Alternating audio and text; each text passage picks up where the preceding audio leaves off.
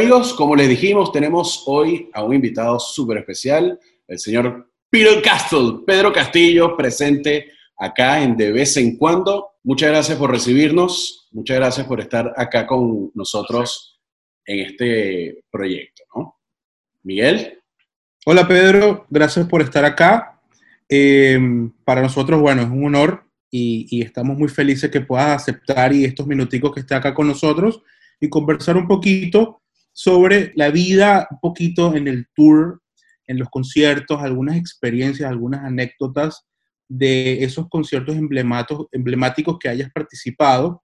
Y, bueno, tener un, como un poquito de esas anécdotas y, conversar un ratico sobre eso. ¿Cómo no? Claro, claro que sí. Es una parte sumamente interesante y de las que, de las que más enseñanza nos deja a todos. Sí, tú, tú tuviste la oportunidad de, de, vivir además giras siendo la banda más importante de Venezuela, eh, en donde podías pedirlo absolutamente todo a nivel técnico, a nivel logístico. Eh, ¿cómo, cómo, cómo, recuerdas tú eh, esa, esa época de, de grandes conciertos en Venezuela, masivos, cómo se transportaban, cómo, cómo plasmaban todo el trabajo de preproducción ante una gira. Bueno, fíjate, cuando, cuando nosotros comenzamos, cuando yo comencé con Témpano a finales de los años 70, este, era todo muy silvestre, por supuesto, ¿no? Eh, eh, y los, los, técnicos que trabajaban con nosotros, los ayudantes, básicamente eran panas, eran amigos no tenía, no tenía mucha formación, en, digamos, en esa, en, esa, en esa tarea, en ese oficio. Poco a poco, poco a poco, el, el, oficio se fue profesionalizando hasta el punto en que, digamos, los técnicos de tarima, los stage managers, los asistentes de, de, tarima, casi todos son músicos, eh, y, y, se dan muchos casos en que son mejores músicos que los mismos artistas. Eh, he visto casos, casos, casos así. Em, cuando empezamos, por supuesto, lo que teníamos eran amigos que nos ayudaban. Recuerdo cuando, cuando yo empecé con Aditus, eh, escribíamos un, guion de, de, las cosas que íbamos a hacer. Recuerdo un concierto que hicimos en el Poliedro junto a, junto a Ilan. El equipo técnico eran, nosotros éramos cuatro músicos, el equipo técnico eran como diez, todos amigos del centro catalán. Este, y, escribíamos un guion donde cada uno sabía qué era lo que tenía que hacer. Luego, por ejemplo, el Rodi de teclados, bueno, tratamos de que sea tecladista. El Rodi de batería, que fuese baterista. El Rodi de guitarra, que fuese eh, guitarrista, ¿no? Y así fuimos avanzando, fuimos avanzando un poco. Y por supuesto, cuando viene un grupo de afuera y a uno le toca la oportunidad de, de abrir el concierto o lo que llamaban la compensación, el telonero, que luego se convirtió en el invitado especial, que suena un poquito mejor. Este, uno aprende mucho de la gente que viene de afuera, que por cierto son muy específicos, cada quien va a lo suyo. Nosotros los venezolanos, ahora que hemos salido, nos hemos dado cuenta de que hacemos de todo. Entonces, el, el oficio, el oficio del que hablamos de, de, lo que es un técnico de tarima, es, digamos, los venezolanos son muy, muy bien apreciados y muy cotizados porque son capaces sobre una tarima de hacer de todo, de cambiar una cuerda de una guitarra, de cambiar un cuero de una batería, de asistir al tecladista porque un cable lo, lo, lo tiene malo, de ver porque un monitor no está sonando. O sea, son prácticamente, somos, somos, somos toderos. Y, y y sobre la gira, cómo era todo ese cuento con la gira. Particularmente nosotros siempre tratamos de estar, y de hecho lo hicimos así, y después que yo salí del grupo, esa fue mi filosofía, de estar siempre al lado del equipo técnico. El equipo técnico no es el equipo técnico y el equipo artístico el equipo artístico. No, todos somos una sola cosa y todos vamos en el mismo autobús y todos vamos en el mismo avión y todos vamos al mismo hotel y todos comemos juntos y porque es como una familia. Correcto. ¿Cuáles son esos detalles de repente en gira o, en tus contratos que tú dices, esto no es negociable? A ver, hoy día. Hoy día. Hoy día todo es negociable. hoy día todo es negociable. Yo he tratado, yo he tratado de, yo he tratado de construir una, como una coraza eh, lo más pequeña posible que pueda ir en mi maletín de mano, con la cual me pueda montar en un avión. Este, pero, repito, no he tenido necesidad de negociar, ¿sabes? Porque hoy en día el oficio se ha, se ha eh, eh, no masificado, sino que se ha ido perfeccionando cada vez más. Que ya todo el mundo sabe cómo son las cosas. Yo no voy a pedir ni frutas, ni flores, ni, ni camerinos. O sea, porque para lo que uno hace hoy no hay ni camerinos, porque es, un encuentro, un encuentro, con la gente. Entonces, es, como una fiesta, es como una reunión donde yo estoy esperando a mis invitados en la sala, en la casa. este, pero, por ejemplo, cuando, cuando es algo, yo vivo en los Estados Unidos, cuando tengo que, que, que, que cantar dentro de los Estados Unidos, estuve hasta hace dos años pidiendo una guitarra, ¿ok? Que me pusieran una guitarra tipo Stratocaster. Si no se consigue una Stratocaster, pues una Telecaster. Si no, un, Gibson, un Les Paul o cualquier cosa de esa me sirve con tal de que tenga las cuerdas frescas y que afine. Ese es mi único requisito, digamos, eh, cuando pido una, una guitarra. Pero ahora en Estados Unidos ya viajo con mi guitarra. Me compré un buen estuche y la pongo por equipaje. Las líneas aéreas aprecian, las líneas aéreas, perdón, las líneas aéreas americanas aprecian el hecho de que uno ponga, eh, eh chequee en la guitarra como equipaje, la tratan muy, pero muy bien. Y así se evitan el fastidio de que, de que entre una guitarra en la cabina, tratando de ocupar espacio en, en, los bins de arriba, quitándole espacio a otro carrión. Y eso sí, cuando salgo, voy a, México, he ido a México, a Chile, a España, a, Panamá, siempre pido que me pongan una, guitarra. Viajar internacionalmente ya con, un instrumento, para mí a estas alturas de la vida es sumamente fastidioso. Yo llevo todo, yo llevo el resto, yo llevo mis cables, yo llevo mis pedales, yo llevo todo, todo. Este, claro, si te sientes tú responsable de, y de en control de, todo de toda la parte técnica del, del club hacia ti. Exacto, sí, sí, sí. Y bueno, dadas las circunstancias en, mucha, en muchos shows, pues y que son tan pequeños, pues yo, yo mismo soy mi, mi, propio técnico, yo conecto todas mis cosas y pido que si alguien va a hacer el sonido, pues lo primero que hago es ir a buscar al, al, amigo que va a hacer el sonido para ponerme de acuerdo con él. Claro, claro. Exacto. A las, las cosas que, que, hay que ponerse de acuerdo, las cosas típicas del, del, evento. Claro. Pedro, y mm, cuéntanos un poquito sobre esas experiencias que puedes eh, recordarte eh, de haber eh, estado en tarimas, conciertos inmensos como con Roxette, al lado de Mary Frederickson, que murió, murió hace relativamente poco, lamentablemente. Fito Páez en el 95 en la gira Circo Beat, uno, uno de los mejores discos de, y mejores giras de Fito Páez y con Hombres G, que además para mí no es un cartel en donde, en donde eras, eras tú un invitado especial. Hombres G y Pedro Castillo era prácticamente... de primera. El line-up de primera dice, si voy a ver Hombres G, tengo que ver a Pedro Castillo porque es que, es que eh, sale, sale sin voz del concierto porque las cantas absolutamente todas, ¿no? Bueno, fíjate, son recuerdos diferentes cada experiencia, ¿no? Con Rosette fue una cosa muy curiosa porque, sabes que el poliedro tiene detrás de la tarima cuando hay concierto dos camerinos grandes. Sí. Este, generalmente es uno para, para un artista, otro para otro artista, a menos que sea un festival, entonces todo el mundo comparte camerinos. Em, antes de eso, tuve la oportunidad con el grupo PPS de, en el Poliedro y asistir a un festival donde era, era New Way, yo estaba, yo estaba con el grupo PPS. Y mm, no me acuerdo cuál fue el otro grupo eh, venezolano, pero de Inglaterra vinieron, vino Jules Holland con una banda y XTC, uno de mis grupos favoritos.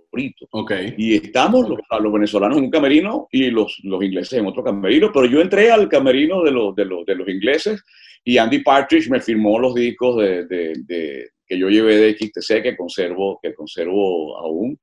Este, nunca se me olvidará su imagen con su Telecaster puesta ahí, me firmó mis discos, habló, conversó conmigo. Eh, luego con Roxette, fue curioso porque Roxette agarró los dos camerinos y los llenó de velas, eran unos candelabros, todo apagó las luces y tal. Y entonces a mí me construyeron como una choza indígena debajo de la What? ¿En serio? Una cortinita que parecía de esas de, de, rancho, del baño rancho. Y ahí estábamos nosotros cuatro en la banda agachaditos debajo de la, de la, de la tarima. What? Creo que es la única vez en mi vida que me he subido a la tarima a cantar de mal humor. Este, pero claro, la música es algo tan mágico que apenas claro. el primer acorde se te quita todo. Pues. Eh, claro, ahí las responsabilidades, las responsabilidades quizás son también o bastantes del promotor, ¿no? Quizás no del artista eh, que no, no maneja eso, ¿no? Sí, y con el caso de Hombre G fue muy curioso, porque yo me acababa de mudar a, Estados Unidos y me llama, me llama Pavito, que ustedes lo tienen que conocer, un empresario. Este, el, concierto que hizo Pavito en su vida como empresario fue contratando a Aditus cuando yo tocaba con Aditus. Entonces me llama y me dice, mira, tengo a Hombre G en el Teresa Carreño y quiero, te quiero invitar para que, para que vayas, pero tú solo con tu guitarra acústica, cuatro o cinco canciones antes, porque creo que eso va a quedar chévere este, yo te pago tu pasaje, tal, tu cosa, lo que, lo que cueste, ponme a hablar con tu manager, tal. Eh, y, eso sí, no te quiero anunciar para que sea sorpresa. Y bueno, era, yo nunca había hecho eso. Hasta ese entonces yo tocaba con, con, mi banda. Yo me acababa de mudar a Estados Unidos y cada vez que iba a Venezuela a tocar iba con mi banda. Pues, claro. Este, que estaba en Venezuela. Eh, pero bueno, chévere. Y me monto asustado. Porque es intimidante, era la primera vez que yo hacía algo me interesa Carreño y de paso solo. Eh, la broma fue, fue, fue fuerte, ¿no? Cuando comienzo a ver la reacción del, del público que se, se, empató de inmediato en lo que, en lo que yo estaba haciendo, este, bueno, eran 30 minutos que yo iba a estar. Me despido con la, con la última canción, toda la gente dice, no, otra, otra. Entonces yo, bueno, mira, quiero que serán 30 minutos nada más, no sé si vamos a, es cuestión de respeto con el artista internacional. Volteo y Pavito me dice, sigue, sigue, sigue. Bueno, me dicen que una más, una más, ah, acá, termino, termino. Bueno, muchas gracias, Volteo, sigue, sigue. Me están diciendo que siga. El, me están diciendo que siga era porque este señor eh, Somers, David Somers, ajá, David Somers, venía subiendo de Maiquetía y no había llegado al Teresa Carreño. Total que mi presentación se extendió como una hora, porque eh, la, su esposa este, estaba sufriendo de una penosa enfermedad y se tuvo que venir en otro vuelo, y esa fue la, la razón, ¿no? Pero lo curioso de esto fue que ese fue el comienzo de lo que yo hago hoy en día, que es cantar. Ah, sí. Porque a raíz de eso empezaron, empezaron a llamar mira, yo quiero contratarte para no sé dónde, pero quiero que hagas lo mismo que hiciste con Hombre G. Lo mismo que hiciste con Hombre G, lo mismo que hiciste como la cuña de El que me llamaban de Puerto La Cruz para que anunciara una ferretería y que dijera que los alicates, los tornillos, las linternas. Fue algo más o menos. Yo estuve, en eso, yo estuve en esos dos conciertos, eh, eh, invitados por, por, por, la banda, por Hombre G, y, recuerdo perfectamente, la prueba de sonido, de hecho, fue, fue con, con todos los integrantes menos David, porque, bueno, justamente eh, creo que había empezado el tratamiento de, de, la esposa y, y, bueno, había llegado, había llegado más tarde. Fueron dos noches. Pero sí, sí, fueron dos noches. Pero me acabo de acordar de un cuento anterior, por cierto, muy, muy curioso en el año 2001, 2002, por ahí, por ahí, va Yes al Teresa Carreño. Lo lleva eh, Water Brothers, creo que. Water Brothers. Sí, y bueno, nada, este, me llama eh, Johnny Cabrera. Me dice, Pedro, tengo a Yes, perdón, tengo a Yes en el Teresa Carreño. ¿Tú crees que eso se llene? Y yo digo, mira, Johnny, eso se va a llenar una, dos, tres y cuatro veces. Al final hizo dos porque se tenía que ir a Costa Rica y las dos estaban completamente full.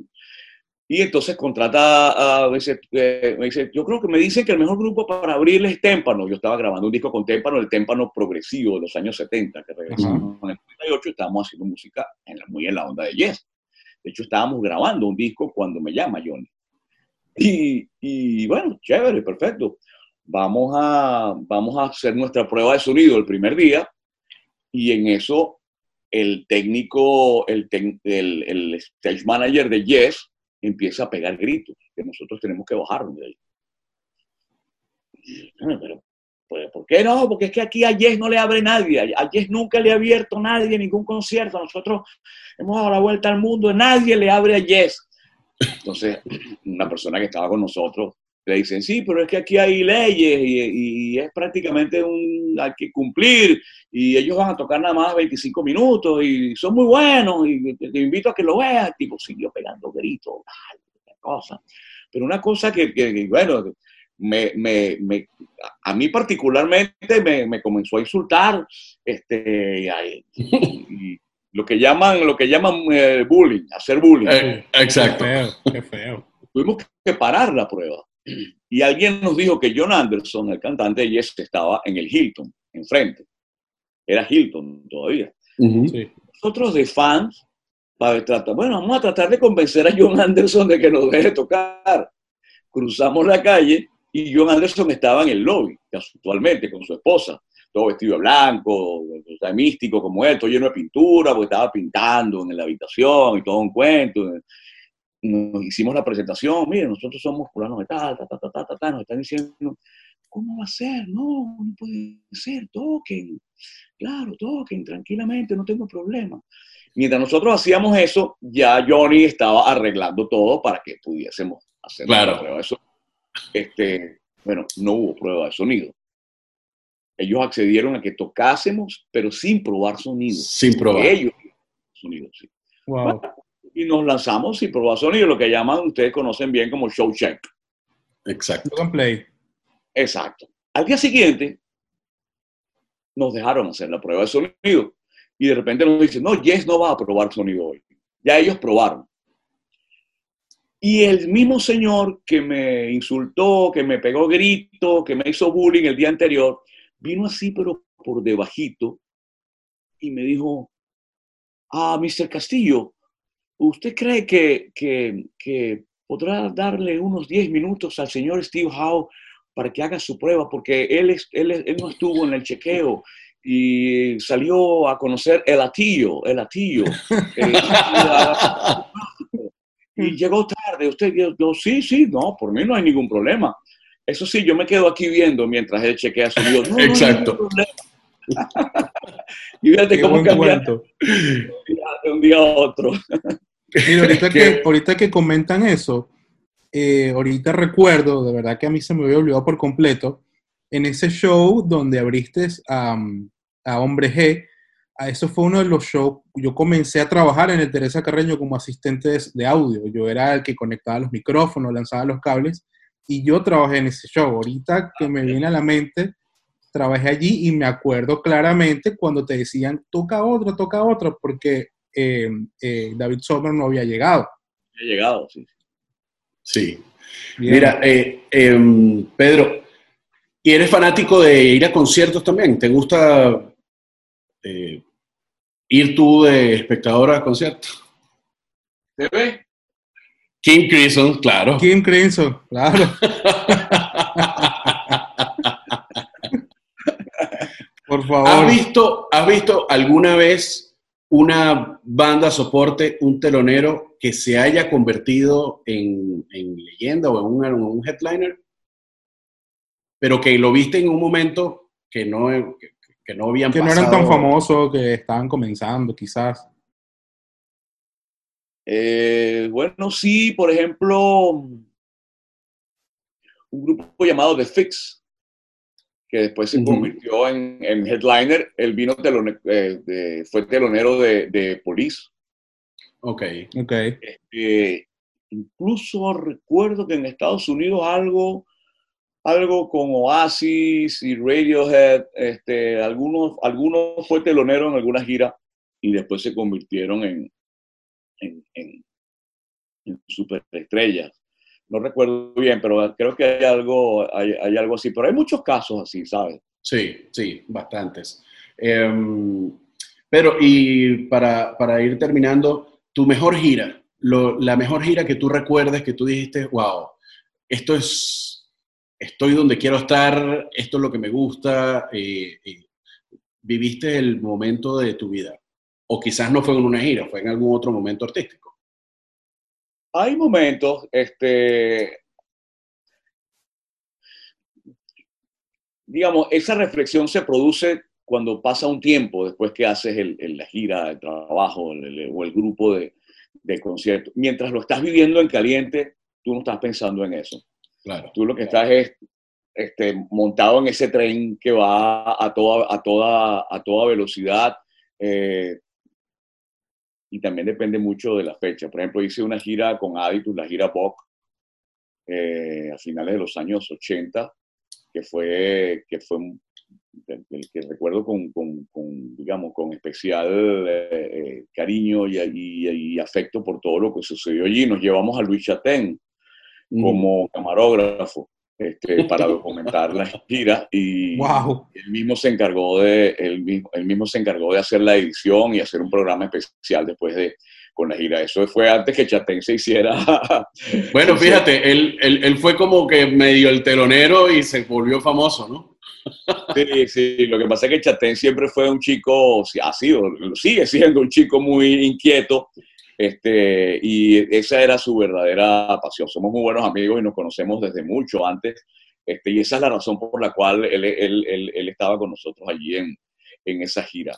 Pero en el 81, recuerdo con, con también con, con, con agrado, una gira que hicimos, la gira de las siete estrellas cuando yo tocaba con Témpano. Era, eran siete grupos venezolanos estilos diferentes por siete ciudades del país. El que era manager de Aditus en los 70, antes de yo entrar, Gustavo Atilano, consiguió a través de un contacto que tenía en el Ministerio de la Juventud presupuesto para armar una gira eh, gobernador Luis Herrera Campings, celebrando los 40 y algo años eh, de la democracia este, el Ministerio de la Juventud pagó, yo estudiaba en la universidad, de hecho yo tenía llegué a la universidad con una carta firmada por Luis Herrera Campings exonerándome de todos los exámenes durante dos semanas que duró la nivel? Autobuses, estaba Alberto Naranjo en paz de cáncer con el trabuco venezolano, Alexis Rossell y su Venezuela joven, Mango, Esperanto, que estaba más en la onda jazz, fusión, la misma gente, resistencia y témpano. Y fue, fue increíble, de verdad que fue increíble. Era la Venezuela de comienzos de los años 80, entonces tocamos en Plaza de Toros. Este, fue, fue increíble, ahí se vivía, se vivía todo. Nosotros estábamos así de, de, los propios capullos. Eh, eh, conviviendo con gente que ya estaba mucho más rodada que nosotros, este, y fue de verdad muy divertido. Eh, y además aprendimos muchísimo. Eh, el montaje, los montajes eran completamente eh, diferentes a lo que son hoy en día. Creo que el sonido lo hacía Audiorama, si mal no, si mal no recuerdo. Este, Y hacer esto logísticamente. esa era, la, esa era la compañía de sonido. Claro, claro. Sí, recuerdo con, recuerdo especialmente el concierto de Mérida. Ya en Mérida todo el mundo estaba hecho polvo a tal punto de que hubo, músicos que no llegaron a la tarima, por ejemplo. O sea, el bajista de Alexis Russell no apareció nunca. Este, Tilano, el, el, productor general, tampoco apareció nunca. Pero con todo eso, la gira, la gira, la gira, sí, la gira llegó a, a feliz término. Qué bueno, qué bueno. tiempos recientes también, tiempos recientes también. Yo acabo de estar, eh, yo acabo de estar eh, en Argentina en febrero y Chile con Frank Quintero. Este, eran solamente dos conciertos, pero pedí, ahí pedí yo personalmente de manera especial que nos llevaran un par de días antes a Buenos Aires para poder, eh, para poder empaparme en todo lo que es la, música y la, cultura rock que influyó en, mí muchísimo y que hizo que yo me dedicara a esto. Entonces estuve un día entero dando vueltas por tiendas de discos, librerías, este, consiguiendo en vinilos discos que tuve en algún momento. De ¿Qué bandas, argentinas, ¿Qué bandas argentinas son influyentes para ti? ¿Han influido?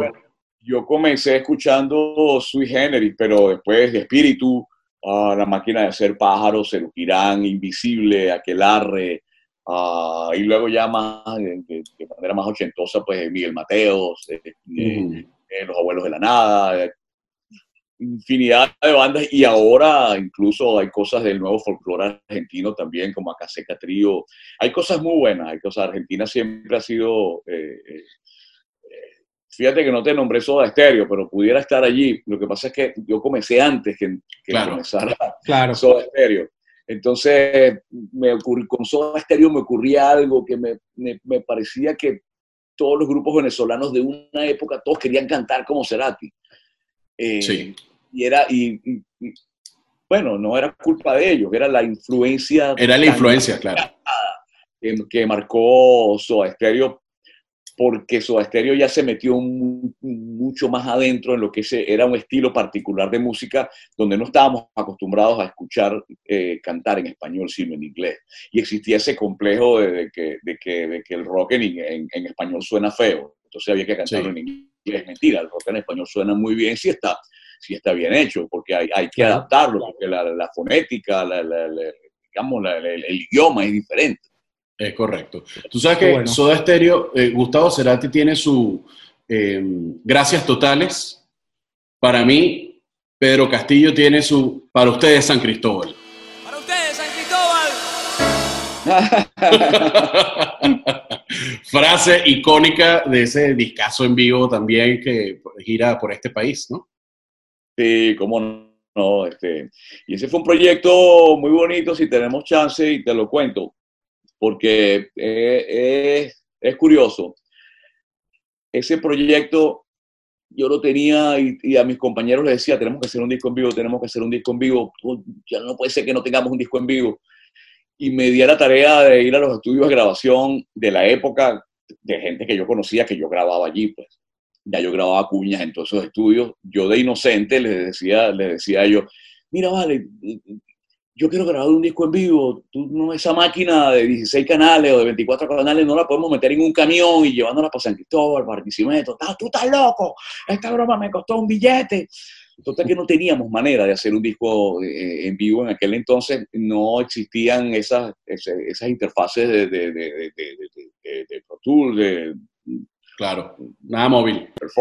Logic, este, esas computadoras portátiles que hoy en día es muy fácil este, grabar un disco, porque en Venezuela no existían unidades móviles, muy, muy pocos casos. Este, había que construirlas, había, tenías que ser muy amigo del tipo o el estudio meterse en el negocio, sabrá Dios. El caso es que agarramos unos DAT, ¿verdad?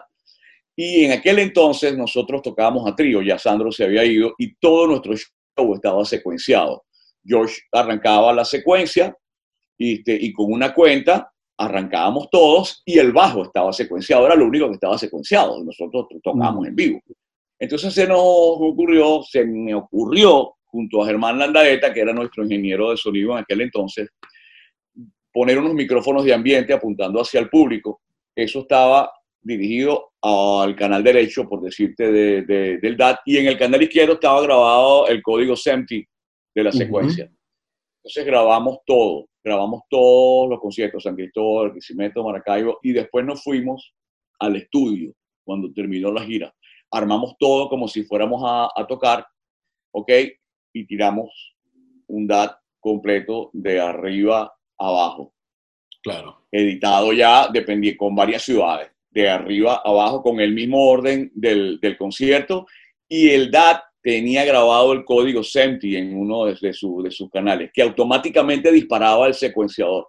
Y arrancamos a hacer el concierto de arriba a abajo sin parar. Si nos equivocamos, nos equivocamos y punto y lo hicimos así y nosotros tocábamos escuchando al público cantando nuestras canciones. Entonces esa fue la única la manera que se nos ocurrió de, de poder hacer esa, esa eh, digamos, esa unión de, de, factores para poder lograr un disco en vivo. ¡Wow! ¡Qué buena historia! qué buen, qué bien historia. Bueno, Poca sí. gente la sabe. ¡Qué buena historia! Gracias por la exclusiva. Mira, Pedro, muchísimas gracias por haber estado con nosotros. Un placer, eh, Felicitaciones por hacer este programa y, y, y, por, y por, por, llevar esta otra faceta de la música que es tan importante como las canciones y como la carátula de los, de los artistas. Es correcto, es correcto. Vamos a tener también invitados a, productores técnicos de festivales, managers, road managers, stage, eh, contando esas historias también para que la gente sepa pues que no es, eh, el artista tiene detrás un equipo muy importante para que todo el espectáculo se lleve a cabo. Sí, sí, deberías contactar también a productores de conciertos y de espectáculos venezolanos en, fuera de Venezuela este, porque tienen muchas historias que contarte, muchas cosas interesantes. Así será. Sí, ya tenemos, tenemos una, una, lista ya de personas que, que, ya están anotadas para los próximos programas y que, bueno, vamos a seguir eh, indagando sobre todo esto. Pedro, mil gracias por, eh, por tu tiempo, súper agradecido. Eh, muchas gracias a todos por estar acá, por disfrutar estos minuticos con Pedro Castillo. Em, sigan nuestras redes, sigan em, toda la información sobre nuestro web show, podcast y nos vemos en la próxima. De vez en cuando. Un placer. que me cuiden. Chao. Gracias, Pedro.